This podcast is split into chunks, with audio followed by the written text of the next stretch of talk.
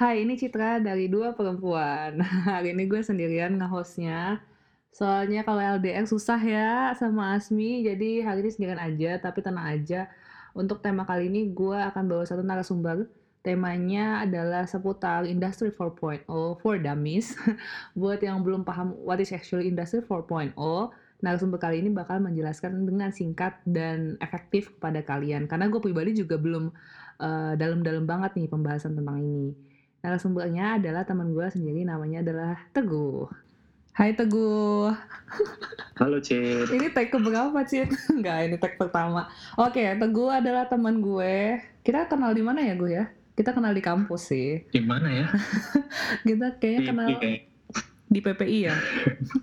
Kita kenal di PPI dan beliau, Cid, beliau Beliau ini berkuliah di teknik mesin satu kampus sama gue dan akan membantu kalian mengerti apa itu industri 4.0. Bukan begitu, gue? Ya, mudah-mudahan ya. Kita coba aja. Oke, okay, gue start gue dari kena, lo bukan expertnya, tapi um, secara definisi lo paham lah ya gitu. Ya, karena kebetulan terlibat juga sekarang. Oke, okay. nice, nice, nice. Berarti gue bertanya pada orang yang tepat. Oke, okay. uh, start, ya yeah, start dari yang paling simpel nih. Menurut lo, apa sih definisi paling gampang yang bisa dimengerti orang tentang Industry 4.0 itu sendiri? Oke, okay, sebenarnya banyak sekali definisi yang bertebaran di internet ya. Mm-hmm. Dan setiap negara pun mengartikan beda-beda. Oke. Okay. Jadi uh, untuk lebih mudah dimengerti kita berbicara secara historis saja dulu. Industri 4.0 itu adalah sebuah revolusi industri mm-hmm. yang seperti namanya yang keempat. Uh, 4.0 berarti yeah. ke keempat kan. Benar. Berarti sebelumnya sudah ada tiga yang yeah. berlangsung di dunia ini. Yep. Yang pertama itu terjadi pada akhir abad ke-18. Benar, 1892 yaitu, uh, gitu ya. Mm -mm, itu mesin uap. Benar, mesin James uap. Watt atau Iya. Ya begitulah, mm -hmm. gue berdasarkan ensiklopedia gue yang sangat minim ini, gue tahu yang pertama, tapi yang kedua, ketiga gue nggak tahu tuh. Yang kedua, yang kedua itu sekitar abad awal abad ke-20 kalau nggak salah. Mm -hmm.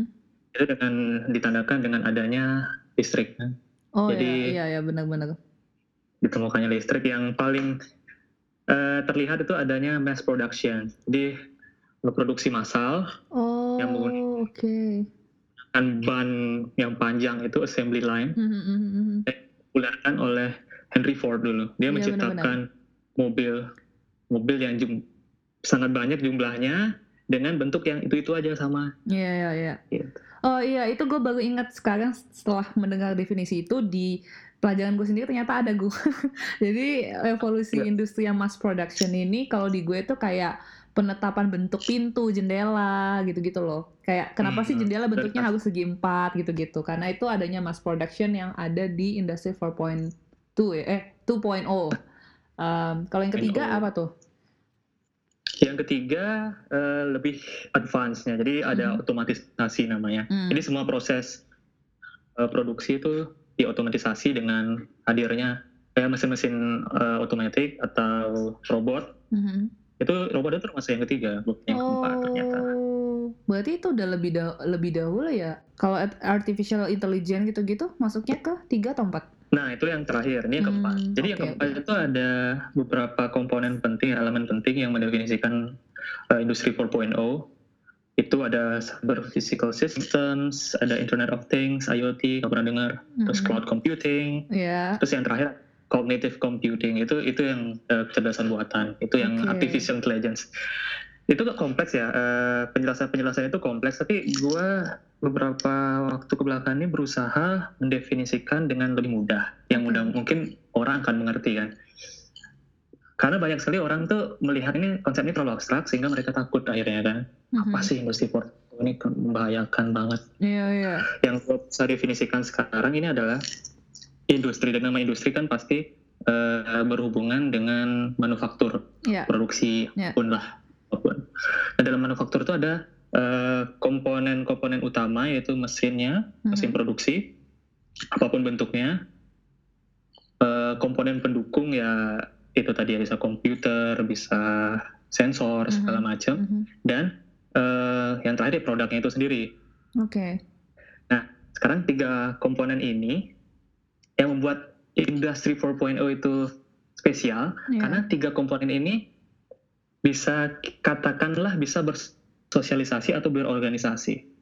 Itu definisi yang paling mudah. Jadi komponen-komponen produksi ini bisa berorganisasi. Kenapa organisasi? Karena balik lagi ke definisi organisasi ya. Mhm. Organisasi itu adalah kumpulan entitas entiti yang saling bersinergi untuk me- mencapai tujuan yang sama. Oke. Selama ini kan organisasi kita melihat sebagai hanya manusia kan kumpulan iya, manusia. kan. iya, iya. Sekarang kenapa gue mendefinisikan ini mes- mesin ini kenapa masuk ke organisasi? Karena tadi kata eh, sinergi itu. Sekarang nih mesin, produk dan eh, komponen pendukung itu bisa bers- bersinergi dengan sendirinya sendiri dengan eh, sesama mesin, Mhm. sama produk dan juga dengan manusia. Oke. Gitu. Wow. Lebih simpel kan? Lebih simpel kan meng, meng- gini mengertinya sekarang? Hmm, lumayan, lumayan sih, tapi masih tetap, iya. tetap ngawang-ngawang. Jadi gue akan banyak bertanya, Iya. eh ya for dummies lah ya ini jadi judulnya guys. Jadi eh, kita sama-sama belajar lah ya Iya. tentang definisi industri 4.0 sendiri. Tapi eh, menurut lo Indonesia tuh udah sejauh mana sih memahami konsep industri 4.0 ini sendiri dan sebenarnya apakah definisi yang bertebaran di Indo sendiri itu sebenarnya tepat gitu? Kalau definisi mungkin mungkin ada yang berusaha mendefinisikan dengan benar ya. Tapi penggunaannya itu yang salah. Jadi penggunaan jargon ini sering banget gua dengar di mana-mana.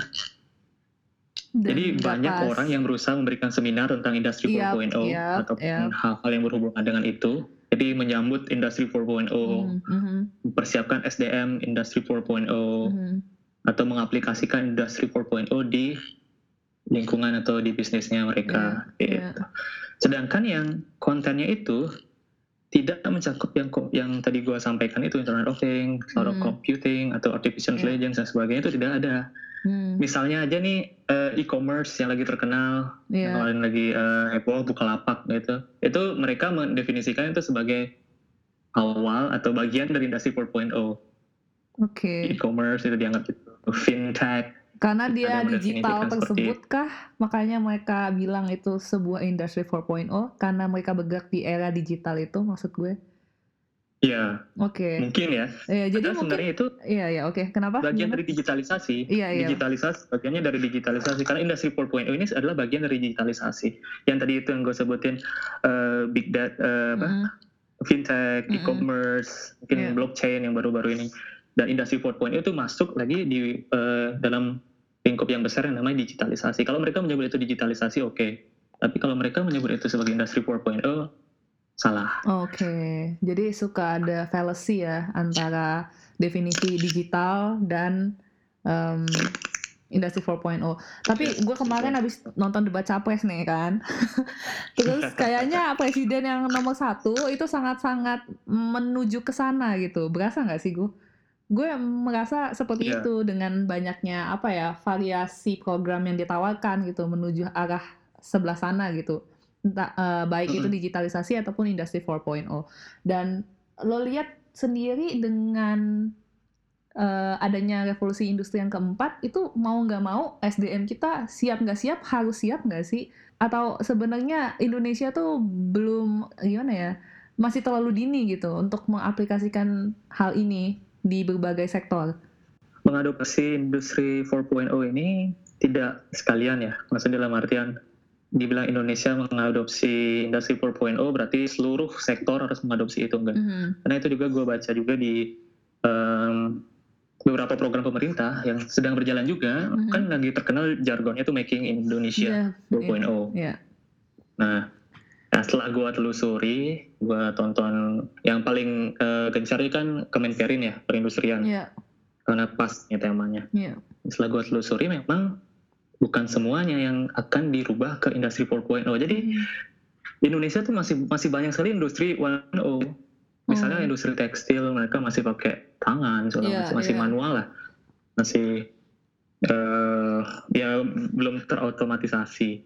Tapi ada juga yang 2.0, ada yang 3.0. Iya. Yang paling jelas kelihatan kan in- eh, bagian pangan mungkin produksi Indomie misalnya Hmm. atau minuman-minuman ya udah banyak sih beberapa yang kalau perusahaan-perusahaan besar lah intinya Unilever mungkin Hmm. udah terotomatisasi dan perusahaan itu yang memang ditarget untuk siap eh, mengalami transformasi ke industri 4.0. Kalau nggak salah ada lima sektor yang disiapkan oleh pemerintah, yaitu Apa tekstil, Aha. otomotif, Pangan ya? eh, elektronik, Oke. pangan, satu lagi apa ya? Eh, ada lima yang jelas. Oke. Dan itu memang yang perusahaan-perusahaan yang besar. Kalau perusahaan kecil ya belum siap. Oke. Tapi berarti eh, janji-janji pasangan calon nomor satu ini sebenarnya eh, bukan gimana ya? Gue melihatnya bukan semacam eh, isu kampanye aja gitu nggak sih? Karena emang benar menurut gue, eh, gue pernah baca di suatu eh, artikel gitu ya kalau misalnya kita nggak adapt fully terhadap industri 4.0, setidaknya eh, kita punya beberapa industri yang memang siap untuk itu dan terbukti memang yang di lima sektor tersebut udah mulai eh, melakukan. Terlepas ternyata masih banyak sektor lain yang bahkan masih industri 2.0 gitu. Dan menurut gua eh, banyak juga artikel yang bilang kayak wah karena banyaknya otomasi terus kecerdasan em, apa tuh artificial intelligence apa sih bahasa Indonesianya? Jelek. Oh iya kecerdasan buatan, oh my god, kecerdasan buatan itu akhirnya banyak em, SDM yang nggak bisa cope up gitu loh, yang akhirnya talent talent ini tuh terkikis oleh komputer gitu. Dan lo ada nggak sih kayak bukan tips trik sih, lebih ke ap- apa sih yang harus orang punya gitu untuk untuk bisa siap ada di industri 4.0 ini gitu. Kecerdasan macam apa yang tidak bisa tergantikan oleh eh, artificial intelligence gitu. Mm-mm. Eh, yang pertama, yang jelas jangan takut dulu ya. Karena yang tadi gue bilang yang siap menuju industri industri 4.0 itu cuma sedikit lah segelintir. Sebagian besar masih belum siap. Dan program pemerintah itu emang secara jargon ya making industry eh, Indonesia 4.0 Ya. yang terlihatnya fokusnya di industri 4.0 tapi sebenarnya itu eh, itu konsep yang di bawahnya itu banyak sekali proses atau tahapan yang akan dilalui terutama yang eh, kita kan tinggal di Jerman kita kenal konsep vokasi kan Mm-mm. Mhm. vokasi jadi eh, tenaga apa istilahnya tenaga terampil kan Iya, nggak masalah iya, nah itu itu juga jadi fokus pemerintah Iya. sebenarnya iya, iya. Itu berasa sih dengan banyaknya sekolah vokasi yang bikin connection ke berbagai sekolah vokasi luar negeri juga. Pokoknya benar-benar Iya. menurut gua dari segi networking mereka udah nge-build itu sih. Indo sendiri ya. ya karena karena itu memang perlu untuk naik tahapan dari satu ke dua, Mhm, dua ke tiga, tiga, ke empat tuh sangat perlu STM, Mhm. tidak hanya yang eh, bergelar Mhm. S2, S3, S1, tapi juga itu tenaga-tenaga terampil itu ya. karena eh, mesin juga perlu dioperasikan kan. Iya.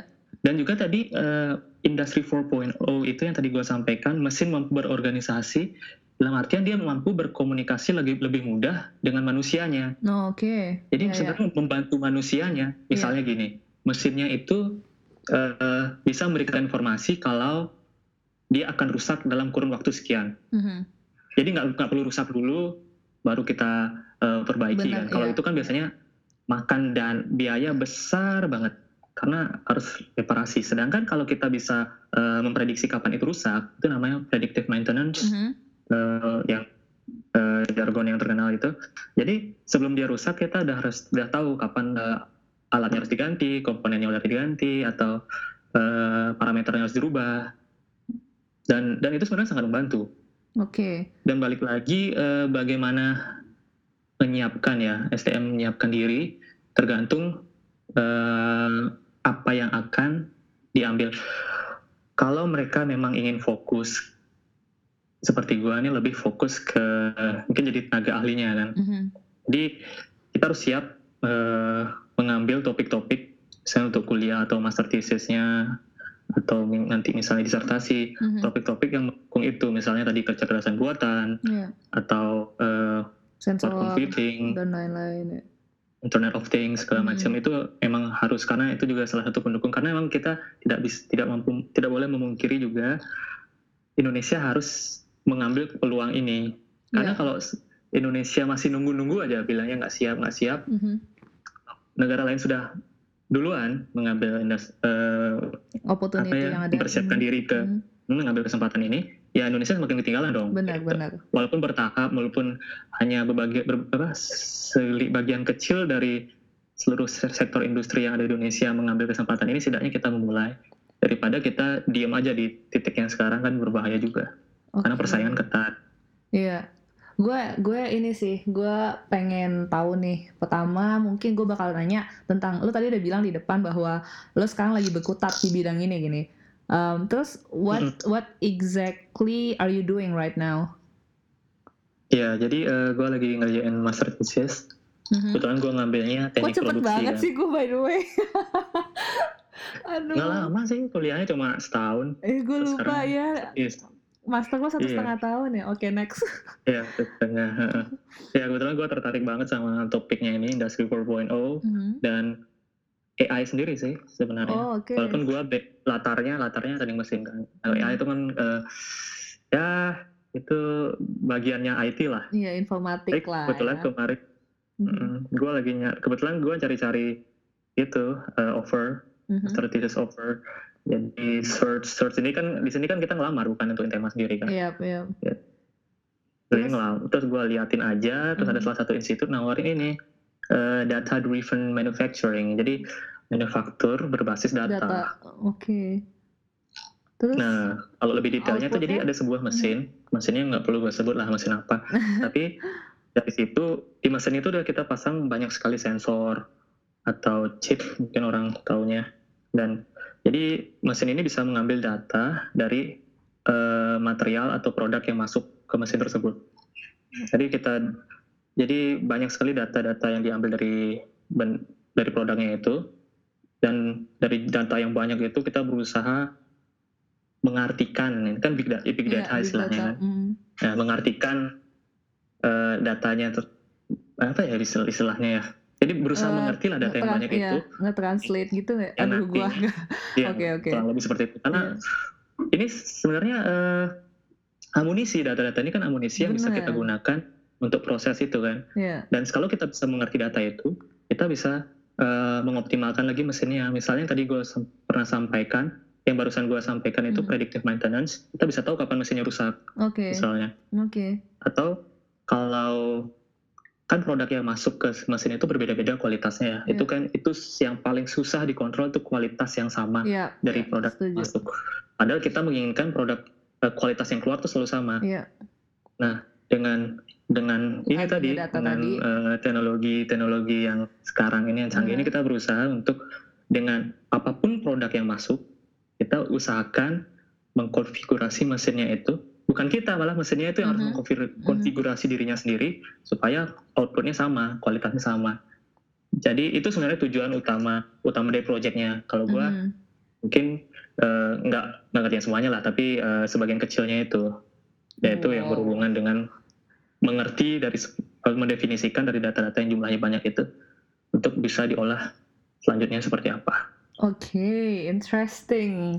Terus gue mau nanya lagi nih, nanti bakalan uh, gue nggak tahu rencana lo ke depan. Semoga di luar sana tidak ada yang menghujat. Tapi gue mau nanya, apakah lo ada rencana untuk aplikasikan ini di Indo atau gimana nih setelah lo ntar master tesis selesai? Ada ada ada big plan apakah yang udah lo siapkan gitu? Rencana sih tergantung kesempatan ya. Oke. Okay. Tapi yang jelas gue pingin pingin belajar terus, pingin mm -hmm. belajar dalam artian mudah-mudahan bisa kerja dulu. Mm -hmm. Tapi kenapa itu juga jadi alasan kenapa gue ngambil topik uh, yang gue ambil sekarang, master thesis sekarang karena ini peluang diterapkan di Indonesia juga cukup besar. Yeah. Karena dia menggunakan mesin yang terbilang konvensional dalam artian bukan mesin-mesin canggih yang kita sering dengar sekarang 3D printing misalnya okay. atau mesin laser hmm. yang yang advance gitu high tech. Hmm. Ini mesin biasa sebenarnya yang bahkan sangat sering dipakai di proses manufaktur. Dan itu mereka hanya semacam memberikan apa ya kekuatan tambahan dari mesinnya itu supaya bisa uh, mengolah produk itu lebih baik lagi. Jadi semacam diberikan ya something lah gitu. Jadi nggak usah perlu bikin mesin baru, tapi mesin yang lama itu kita bisa berubah jadi mesin yang siap Untuk, menghadapi perubahan mm -hmm. zaman dan bersaing lagi lebih efisien. Oke, okay, jadi dengan, jadi ini not a brand new machine, but actually a conventional machine yang bisa di upgrade lah gitu ya untuk kurang lebih seperti yeah, itu. Oke, okay, nice nice. Berarti lo ada ini gak sih kemungkinan mau mau PhD kah gitu tentang hal ini mungkin?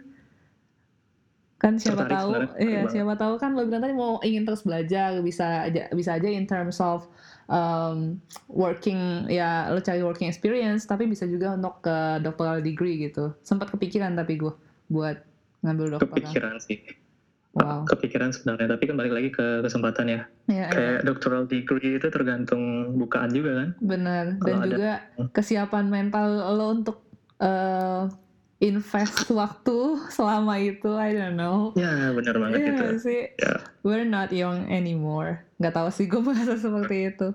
But anyway, um, tadi lo mention banyak banget tentang data ya.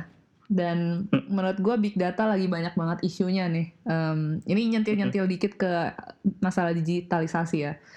Um, kita pernah dengar bahwa data pengguna Facebook bocor, terus masalah em, banyak hal lah dan dengan adanya kayak em, Gojek, Grab atau Tokopedia yang waktu itu masalah-masalah seperti itu. Dan menurut lo eh, ini menjadi sebuah pertimbangan gak sih untuk orang yang menggempa-gemborkan digitalisasi tapi nggak ada prevention untuk eh, kan data tuh krusial ya menurut gua Hmm. dan eh, Iya. prevensinya tuh harusnya tuh sebagaimana sehingga kebocoran itu tuh nggak terjadi gitu loh karena menurut gua eh, ini bahayanya lumayan lumayan banyak ya bisa ya contohnya masalah Facebook dan Trump kemarin gitu Hmm. terus masalah Tokopedia yang akhirnya merugi gitu. Lo melihat eh, pengolahan big data sendiri itu se- sekarang tuh udah se-advance apa dan preventionnya seharusnya sepe- sebagaimana supaya tidak terjadi kebocoran. ya itu memang Konsekuensi nggak sih? konsekuensi ya Hmm. konsek- konsekuensi dari kita misalnya pengguna Facebook itu ada konsekuensi kita sih Iya. kita masukin data kita ke sana segala macam dan memang eh, perjanjian yang detail pun nggak ada kan Iya, sebenarnya lu benar-benar. lu masukin data ke sana lu nggak bikin benar-benar hitam di atas putih kalau data lu nggak akan diapa-apain. itu iya. kayak benar-benar konsekuensi lu juga. Kayak lu share video di Instagram Mhm. terus ada orang yang share lagi segala macam. Ya itu juga itu kan masih tidak jelas regulasinya ya. Hmm, walaupun diregulasi pun apakah mampu? Karena itu masif banget kan. Benar, benar. Dan itu Tentukan emang batasan-batasan itu iya, berat. Iya. berat banget. Dan menurut gue juga berarti konsennya tuh harus dari user lah ya. Iya nggak sih? Dari sebenarnya balik ke user Iya, Mhm. balik ke usernya lagi untuk mereka um, aware data apa aja yang mereka unggah gitu kan. Soalnya gue pernah nonton di bu- buka talksnya Kristal Wijaya kan. Dia ngomongin tentang big data, terus dia tuh business intelijennya Gojek ya kalau nggak salah, ya nggak sih? iya hmm. VP VP-nya Gojek. Nah, terus dia dia di situ banyak komen yang caci maki tuh.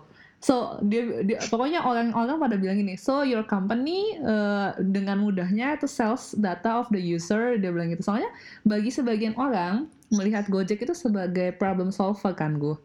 Oh kita yang mager bisa dengan mudahnya pesan makan, pesan Gojek gitu. Tapi Hmm. bagi sebagian orang yang aware akan data ini, itu tuh sebuah em, pisau bermata dua yang bisa balik ngasih si malakama sama kita gitu loh kayak orang Iya. tahu alamat kita gitu dan em, jangan sampai terjadi tapi menurut lo mungkin gak sih pemerintah akan bertanggung jawab suatu kalau suatu saat nanti em, ya startup start enggak startup lagi sih mereka tapi maksud gua eh, hal-hal yang berkaitan dengan big data ini em, menyebabkan kerugian yang sangat masif gitu untuk kita sebagai citizen.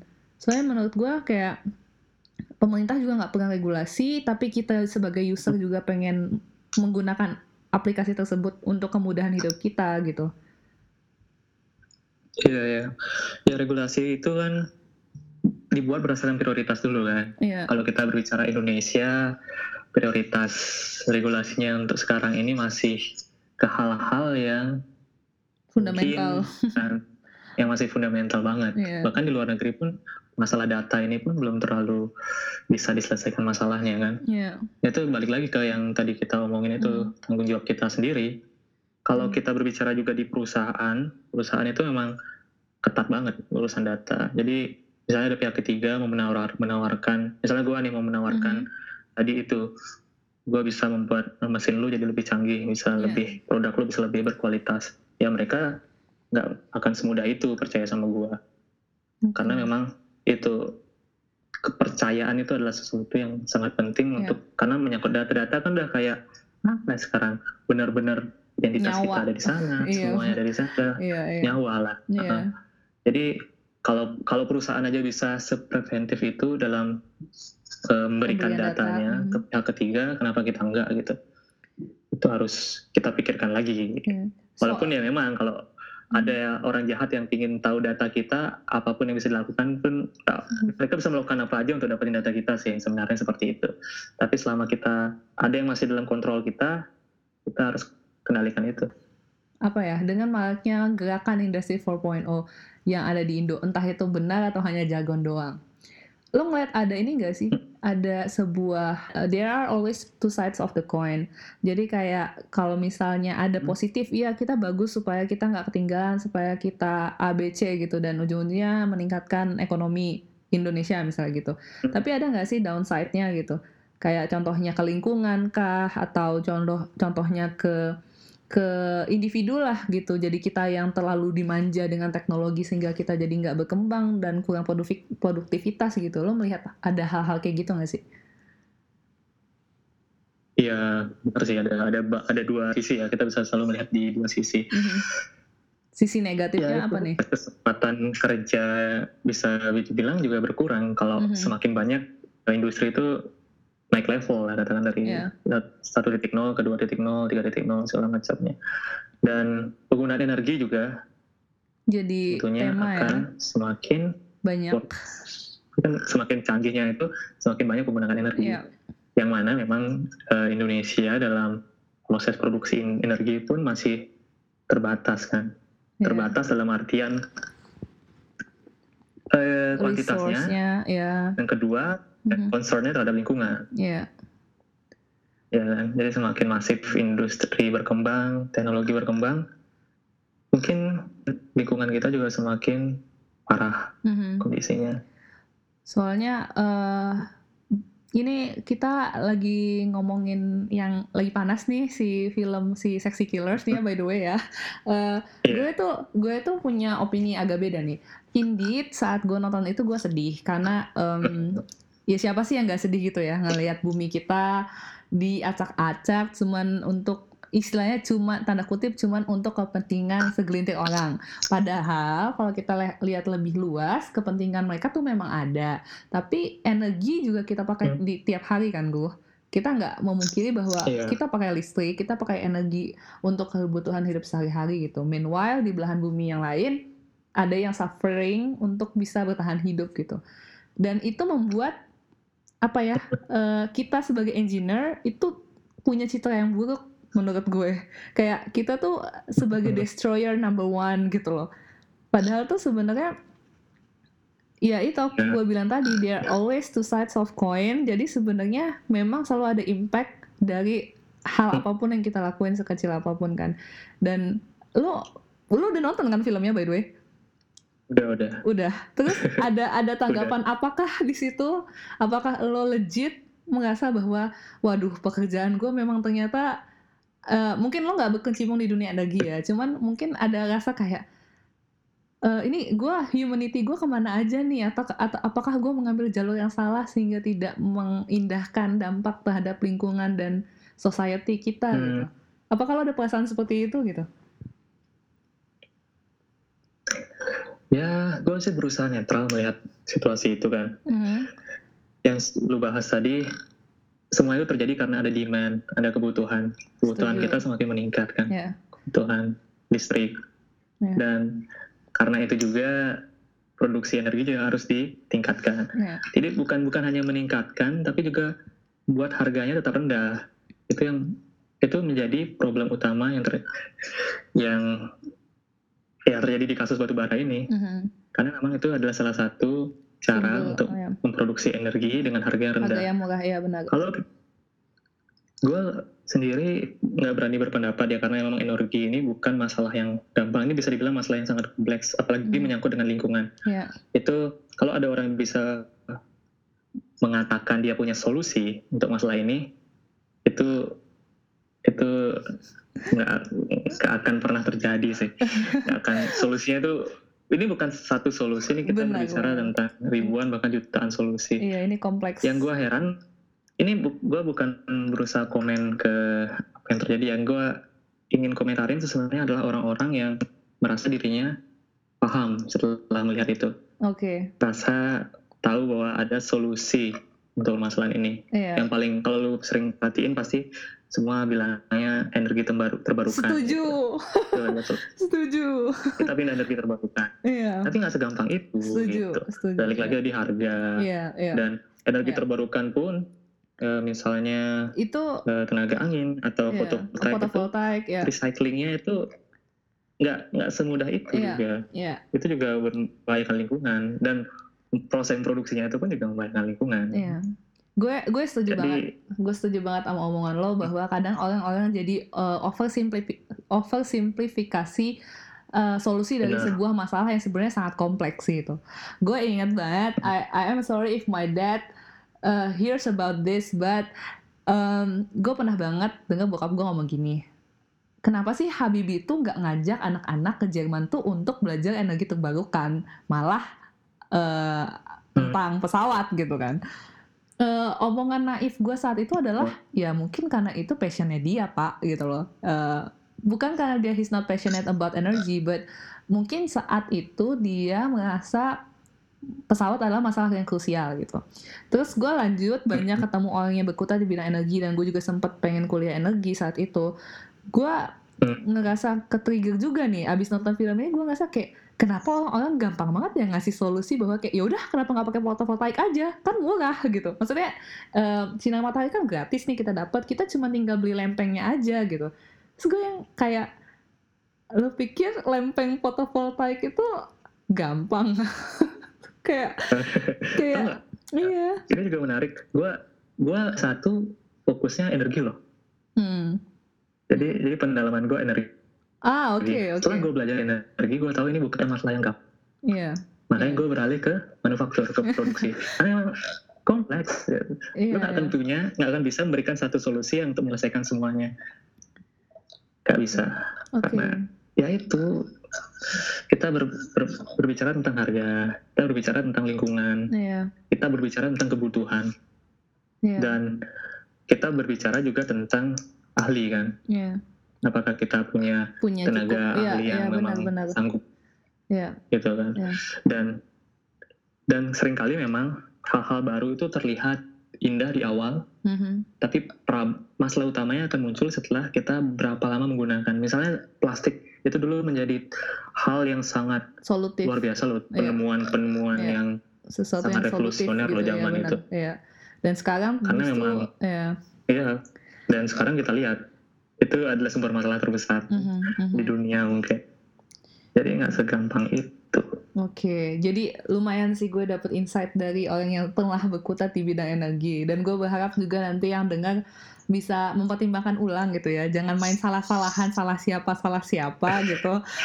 Biasa netizen kan begitu ya, ah ini pemerintah gimana sih gitu, ah gimana parah banget sih, ah gue nggak mau jadi engineer. Karena dulu jujur gue kayak gue pernah dengar bahwa eh, civil engineer dan arsitek adalah destroyer number one. Terus gue yang kayak, oke, dude, we're doing this for humanity, for you to have a decent Mhm. home and living gitu loh, and decent life Yeah. gitu.